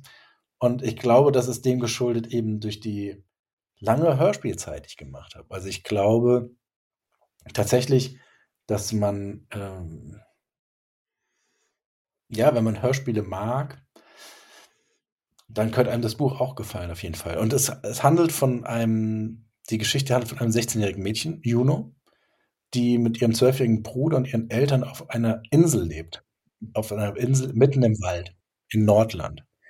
Und ähm, sie wohnt dort seit zwölf Jahren, ist dort aufgewachsen und ähm, darf aber nicht auf die andere Seite, weil dort die Fremdlinge sind. Und äh, sie ist aber 16, das heißt, sie kommt jetzt im Alter, Sachen zu hinterfragen und nicht mehr auf die Eltern zu hören und sie will unbedingt wissen, was ist auf der anderen Seite. Und man liest das Buch aus der Ich-Perspektive. Und daraus entsteht die ganze Spannung. Ich bin großer Hitchcock-Fan und äh, Hitchcock hat ja dieses Beispiel gebracht, zu erklären, was Überraschung ist und was Suspense ist. Ich weiß nicht, ob du das kennst. Ich erzähle es mal vielleicht für deine Hörerinnen und Hörer. Ähm, er hat das Beispiel genommen, äh, du siehst eine Pokerrunde am Tisch und die spielen Poker und ist alles wunderbar und auf einmal explodiert eine Bombe unterm Tisch und alle sind tot. Dann hast du den Überraschungsmoment. Wow, hätte ich nie mitgerechnet. Suspense funktioniert aber anders. Du siehst die Pokerleute, die pokern und die Kamera zeigt dir, unter dem Tisch ist eine Bombe und die tickt langsam runter. Und oben siehst du sie wieder spielen. Und mit dem, mit dem Wissen entsteht die Spannung und nicht mit Überraschungsmoment. Und du willst eigentlich eher, dass sie es merken. So, das ist so die unterschiedliche, äh, die Klassen Erzählweisen. Kommt was überraschend oder als Suspense. Und mein zweiten Roman, ist, also mein zweiten, meinem ersten Roman ist es auch so, dass man aus der Sicht der 16-Jährigen, die ja ihre Naivität, und das kann man auch beim Lesen, dadurch hat, weil sie nur auf der Insel aufgewachsen ist, mit ihrem zwölfjährigen Bruder und ihren Eltern, aber du verstehst sie, weil du verstehst, was sie machen möchte, aber sie macht halt Sachen, wo du sagst, nein, nein, bitte tu es nicht, bitte tu es nicht und du musst mit ihr mitgehen und daher kommt die ganze Spannung. Ähm, ja, du hast, ich glaube, du hast das, du hast die, du hast das Probekapitel gelesen, ne? Ich glaube, genau, da genau. Also einmal ganz kurz weg, um hier die Überleitung äh, nochmal hinzukriegen. Ich wollte ja den Klappentext äh, lesen, aber das hast du natürlich vorweggenommen. Das ist alles in Ordnung. Das ist so natürlich auch viel schöner. Ganz kurz zu Alfred Hitchcock. Ist natürlich ein absolutes Genie. Äh, Jens Wawacek ist auch sehr, sehr großer Fan. Und ich kann euch da das Buch, ich bin nämlich selber großer Filmfan. Mr. Hitchcock, äh, wie haben Sie das eigentlich gemacht? Von Truffaut. Von Truffaut. Äh, auf den ersten Seiten steht halt, dass bestimmte äh, Begrifflichkeiten aus den 60ern und 80ern halt drin gelassen wurden, wegen der Authentizität. Und äh, wenn man damit klarkommt, dann äh, ja, ist das ein sehr, sehr gutes Buch. Kostet auch nicht viel, aber das ist sehr, sehr zu empfehlen. Also, das ist auf jeden Fall eine Empfehlung. Ja, genau. Ich habe es auch hier. Ist großartig, großartig. Für Filmfans wirklich ein Muss, muss man so sagen. Ja. Und genau, ich, ich, ich mag deinen Schreibstil, also wirklich, wirklich gerne. Und da ich großer Filmfan bin und ähm, Film ist für mich so ein, ein Medium, was unglaublich viele Sinne auf einmal ähm, anspricht. Also hören, sehen. Und wenn es gut gemacht wird, äh, ähm, gemacht ist, dann riechst du das auch. Ich habe bei Charlie und die Schokoladenfabrik, ich habe die äh, Vollmilchschokolade, ich habe die gefühlt auch gerochen, weil die ja so ähm, ähm, zu sehen war. Ich habe mir das ja auch richtig vorgestellt. Und in deinem Roman äh, schaffst du es tatsächlich auch. Und ähm, ich, ich finde das, find das sehr schön, dass du mit der Suspense spielst, weil äh, so ist der Leser halt immer dran und weiß immer ein bisschen mehr als ähm, die 16-jährige Juno.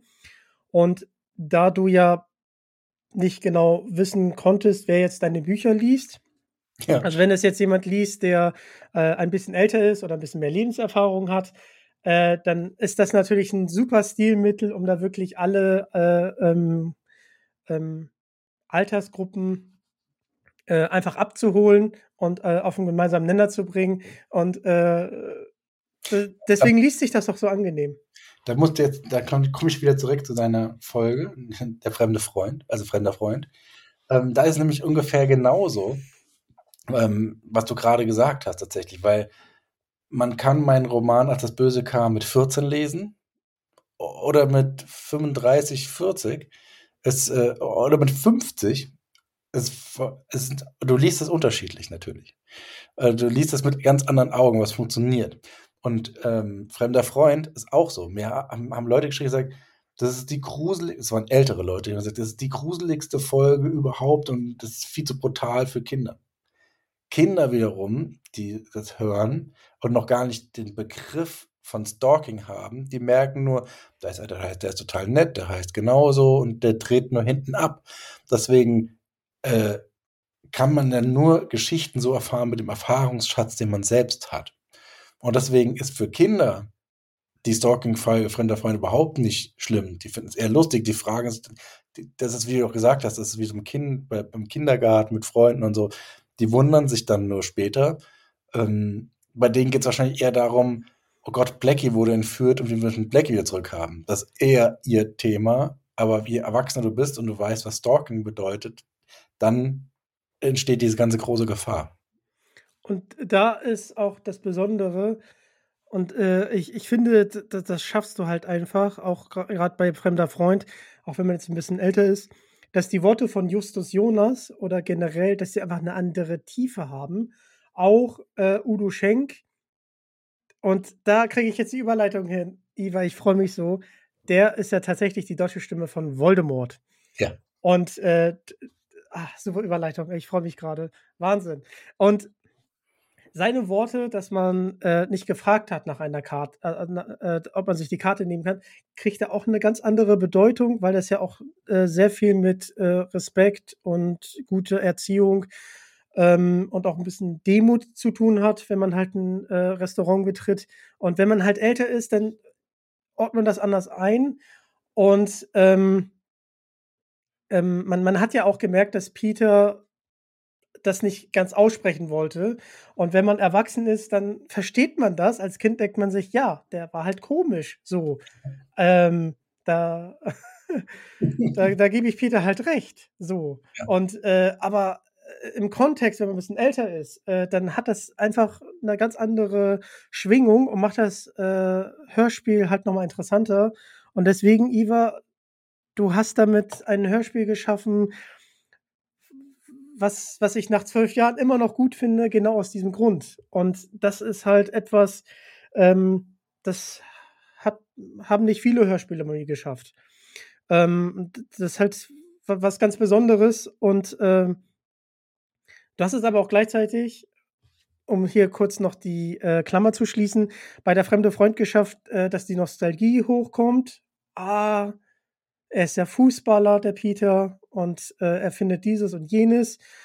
Ähm, und auf der anderen Seite denkst du dir, oha, das wurde in dem Pod, äh, das wurde, jetzt sage ich schon Podcast, nein, das wurde in diesem Hörspiel ja äh, gar nicht richtig aufgegriffen, dass der Stalker sich das alles organisiert hat. Und man denkt sich dann so als Hörer, also jetzt ich, oh mein Gott, wie hat er das gemacht? Wie hat er das gemacht? Also ist ja der Wahnsinn. Wie hat er das zusammengesammelt? Wie hat er sich den Schlüssel organisiert?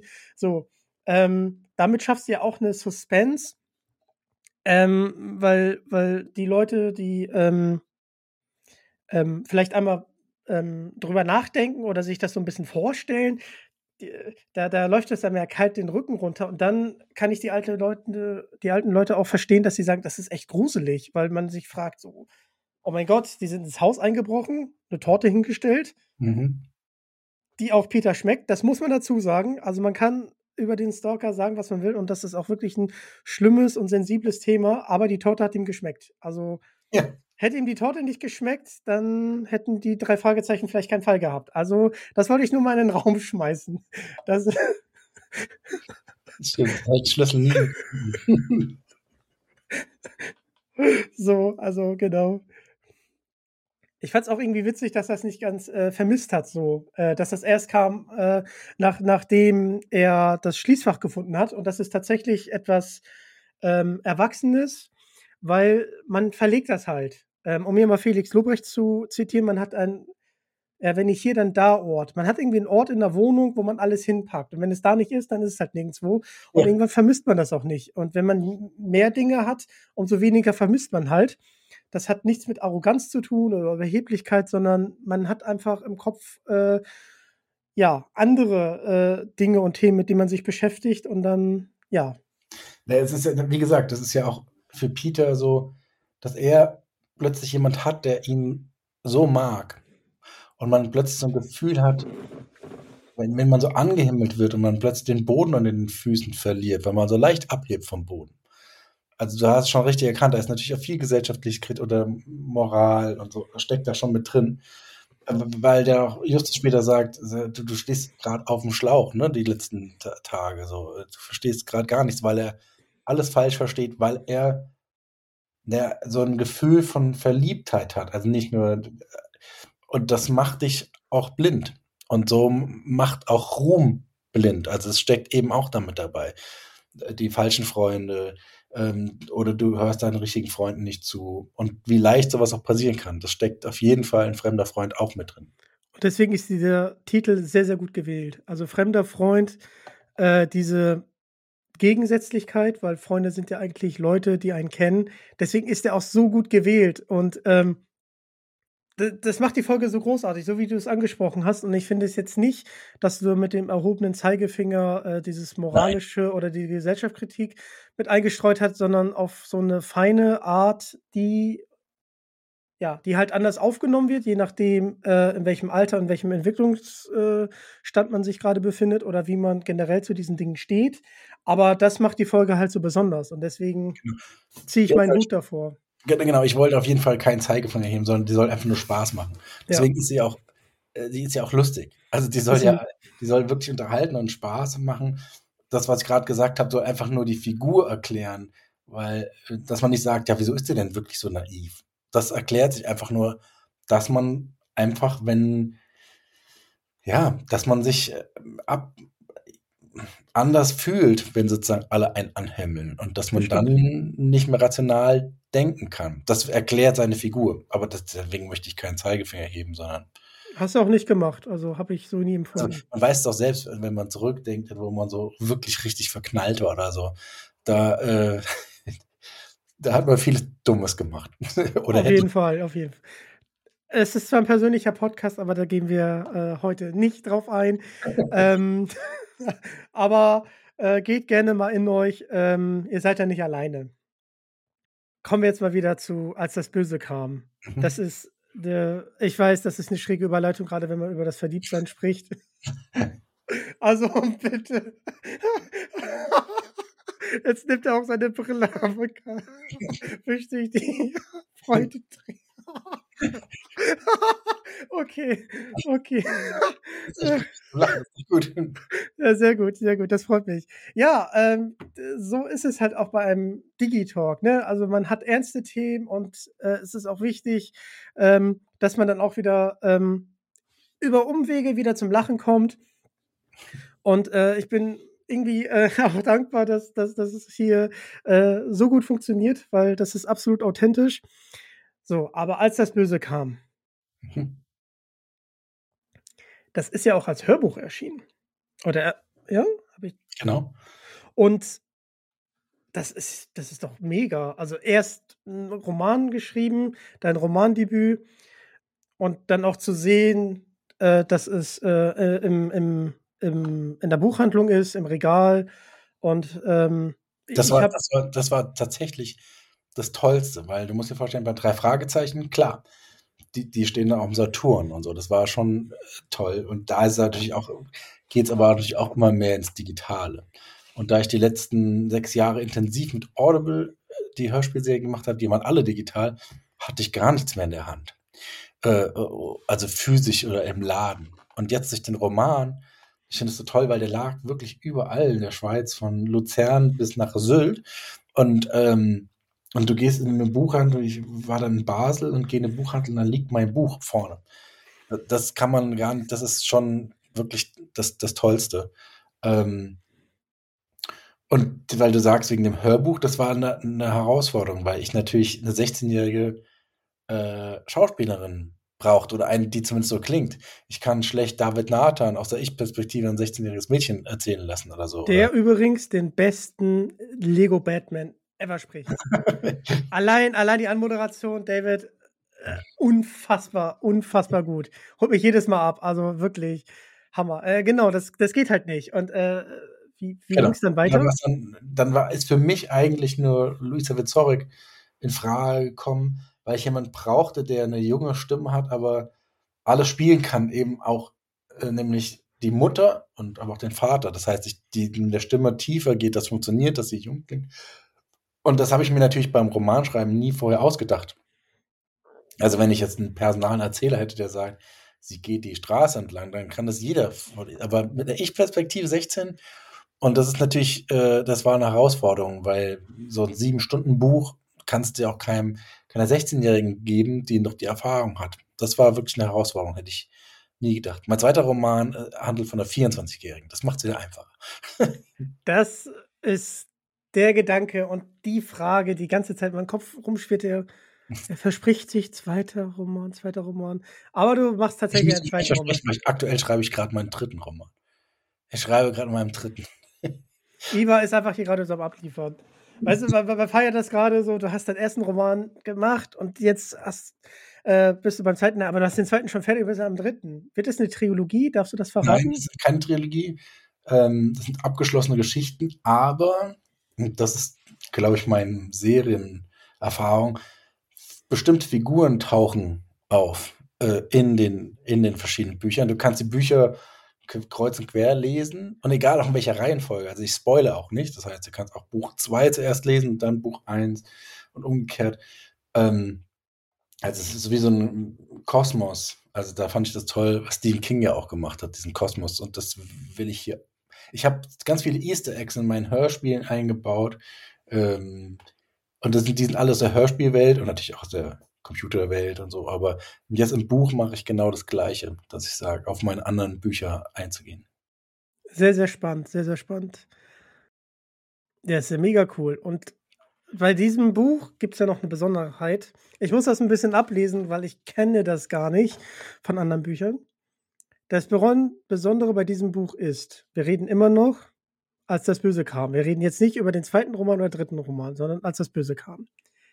Es gibt ein Social Media Escape Room. Was können wir uns darunter vorstellen? Also erstmal die Beschreibung und dann äh, erzähl uns da bitte noch ein bisschen mehr zu Iva, weil das habe ich so noch nie gehört und das macht äh, dieses Buch ja auch nochmal besonders. Und jetzt, wo du das so erzählst, dass die anderen Romane, das eine, was du schon fertig hast und das andere, an dem du gerade schreibst, auch in dieser Welt spielt, macht das für mich sehr, sehr interessant. Und du hast auf jeden Fall einen Leser. sehr schön. Sehr schön, sehr schön. Okay. Das damit auch, jetzt hat damit auch das DTV. Moment, ich, Moment, so. ich, das wäre sonst das zweite Mal, dass ich die äh, Klappentexte vorlesen kann. So, einmal die Beschreibung und dann darfst du loslegen. Okay. Einmal ist witzig, aber zweimal. alles gut, alles und, gut. Klappentext vorlesen wolltest. Alles gut, alles so.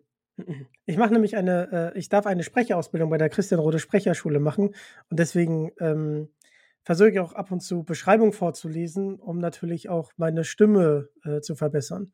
Dann bin ich jetzt besonders schön ruhig. Wie kommt ihr von der Insel? Herzlich willkommen bei unserem ersten Social Media Escape Room. In unserem Szenario findet ihr euch auf einer kleinen Insel wieder. Das Ufer ist viel zu weit entfernt, um zu schwimmen. Und ihr müsst nur einen Weg finden, von der Insel zu entkommen. In drei Rätseln kommt ihr der Flucht von der Insel näher. Und wer in allen dreien die Augen offen hält, entdeckt vielleicht unsere geheime Website zu, als das Böse kam. Also schaut auf Facebook oder Instagram vorbei und rätselt mit. Viel Spaß. So, genau. Ähm, und äh, zu den Escape Rooms, das wollte ich nur sagen, das ist wahrscheinlich schneller erzählt. Ähm, das gab zwei verschiedene Escape Rooms. Und zwar hat das ähm, die Johanna Gradl von DTV sich ausgedacht äh, mit der Nadine. Oh Gott, jetzt will mir der Nachname nicht mehr ein. Die beiden haben sich einen sehr, sehr coolen Escape Room ausgehört, weil es gab zur Veröffentlichung des Buches ein Blogger-Wochenende, wo wir waren. Da waren, glaube ich, äh, drei Bloggerinnen und drei Blogger, ähm, Buchblogger dort und haben ein Escape Room, der extra für das Buch, den sie geschrieben haben, und richtig aufwendig mit äh, in, in T-Shirts was reingenäht und äh, überall versteckt und die, den Raum komplett so gestaltet wie, ähm, wie im Buch. Also war wirklich toll. Und zwar wirklich nur für die sechs. Das hat niemand sonst mitgekriegt. Also ein unglaublicher Aufwand. Und ähm, parallel haben sie noch eine Agentur gehabt, mit der sie gearbeitet haben, die sozusagen die Social, den Social Media gemacht haben. Ähm, da konnte man äh, auf den verschiedenen Seiten Rätsel lösen. Ich weiß gar nicht, ob der überhaupt, überhaupt leider noch online ist. Und da waren sogar auf meiner Seite auch Hinweise versteckt, auf meiner äh, Instagram-Seite. Ähm, da, wenn man sich die beim, auf, in diesem Fall jetzt übernehme ich die Werbung. Wenn ihr mir noch nicht auf Instagram folgt, könnt ihr es gerne tun. Einfach Iva Lemmenger auf Instagram suchen. Ähm, bin aber auf Facebook. Und aber bei Instagram hatte ich dann ähm, im Feed Posts, drei Stück, da waren auch die Hinweise versteckt. die sozusagen im Bild die Lösung gegeben haben oder im Text. Ähm, und so wurden verschiedene Teile im Internet ähm, Schnipsel versteckt und dann hast du am Schluss die, die Auflösung bekommen und kamst auf eine Subdomain, wo du dann die Auflösung das bekommen hast und geschafft hast und hast noch ein kleines Geheimnis verraten aus dem Buch. Ja. Der Hammer, der Hammer. Ich finde das sehr, sehr cool. Und also ich hätte dich sowieso verlinkt, davon mal ganz ab. Aber folgt auf jeden Fall den lieben Iva. Und du bist mit deinem Roman auch auf Lesung. Mhm. Bist du denn irgendwann mal wieder in Hamburg? Und was erwarten oder was können wir als Leser erwarten bei einer Lesung? Also ich, ich war jetzt gerade äh, in Hamburg auf dem Hamburger Krimi-Festival. Das war, glaube ich, meine vierte Lesung in meinem Leben.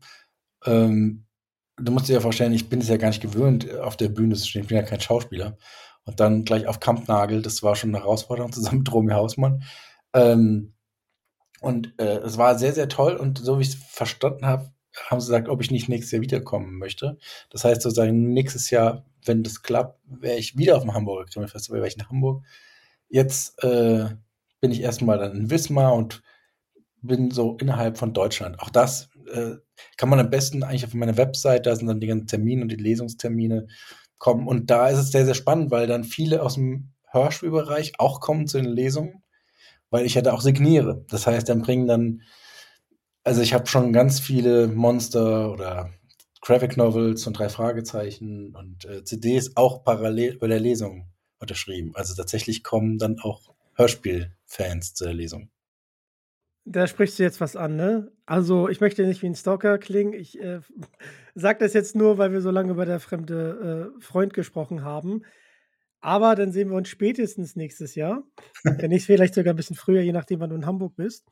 Ähm, aber fremder Freund und natürlich dein Buch signiert äh, zu bekommen, wäre natürlich, äh, das wäre natürlich mega. Also das, das wäre natürlich super, super cool.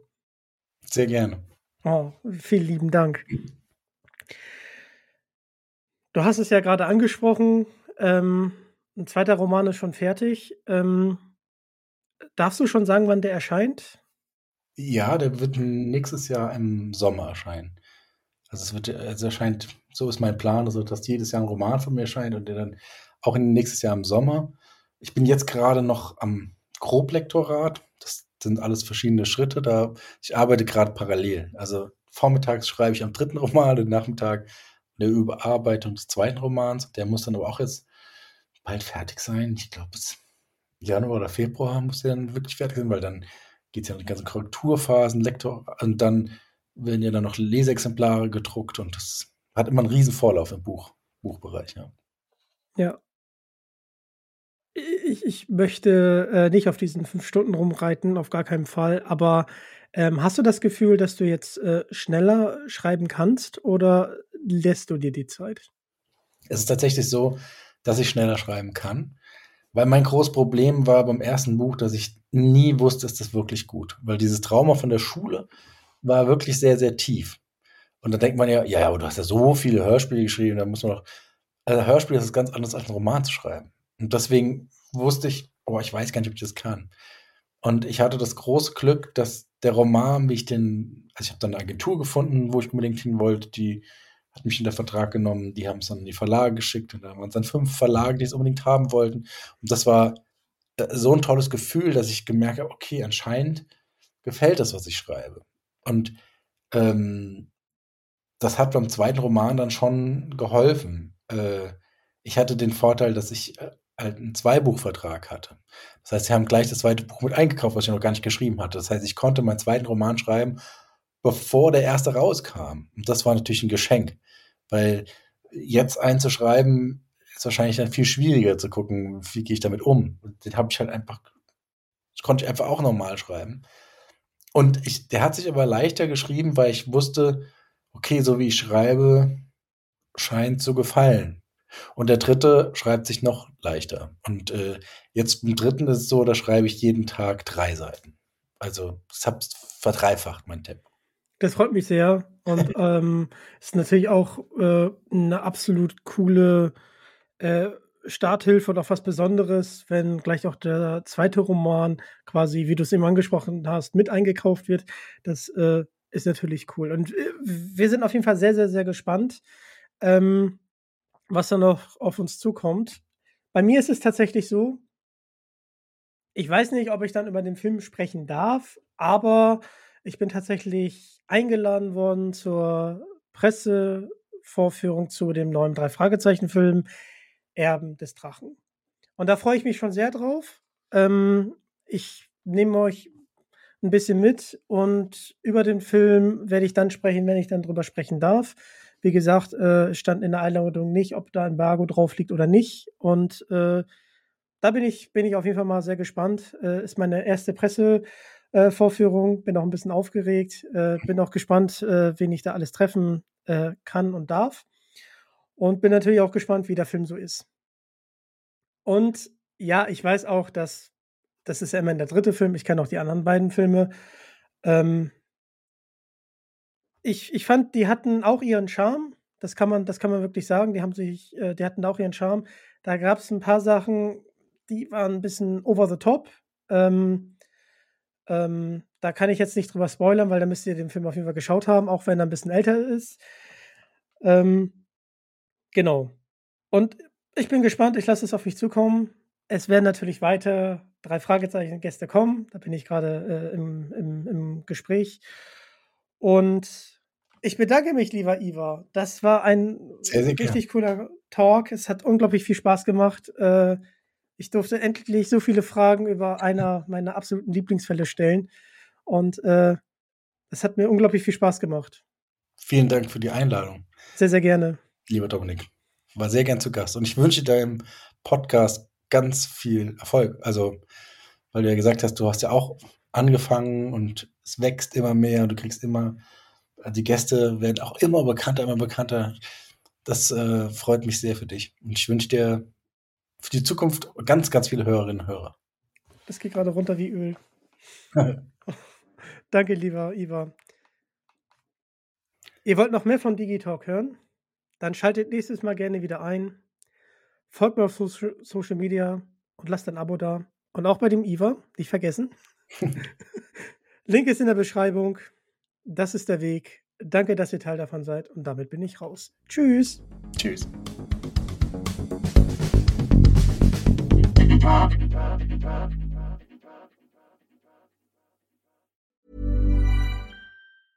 Even when we're on a budget, we still deserve nice things.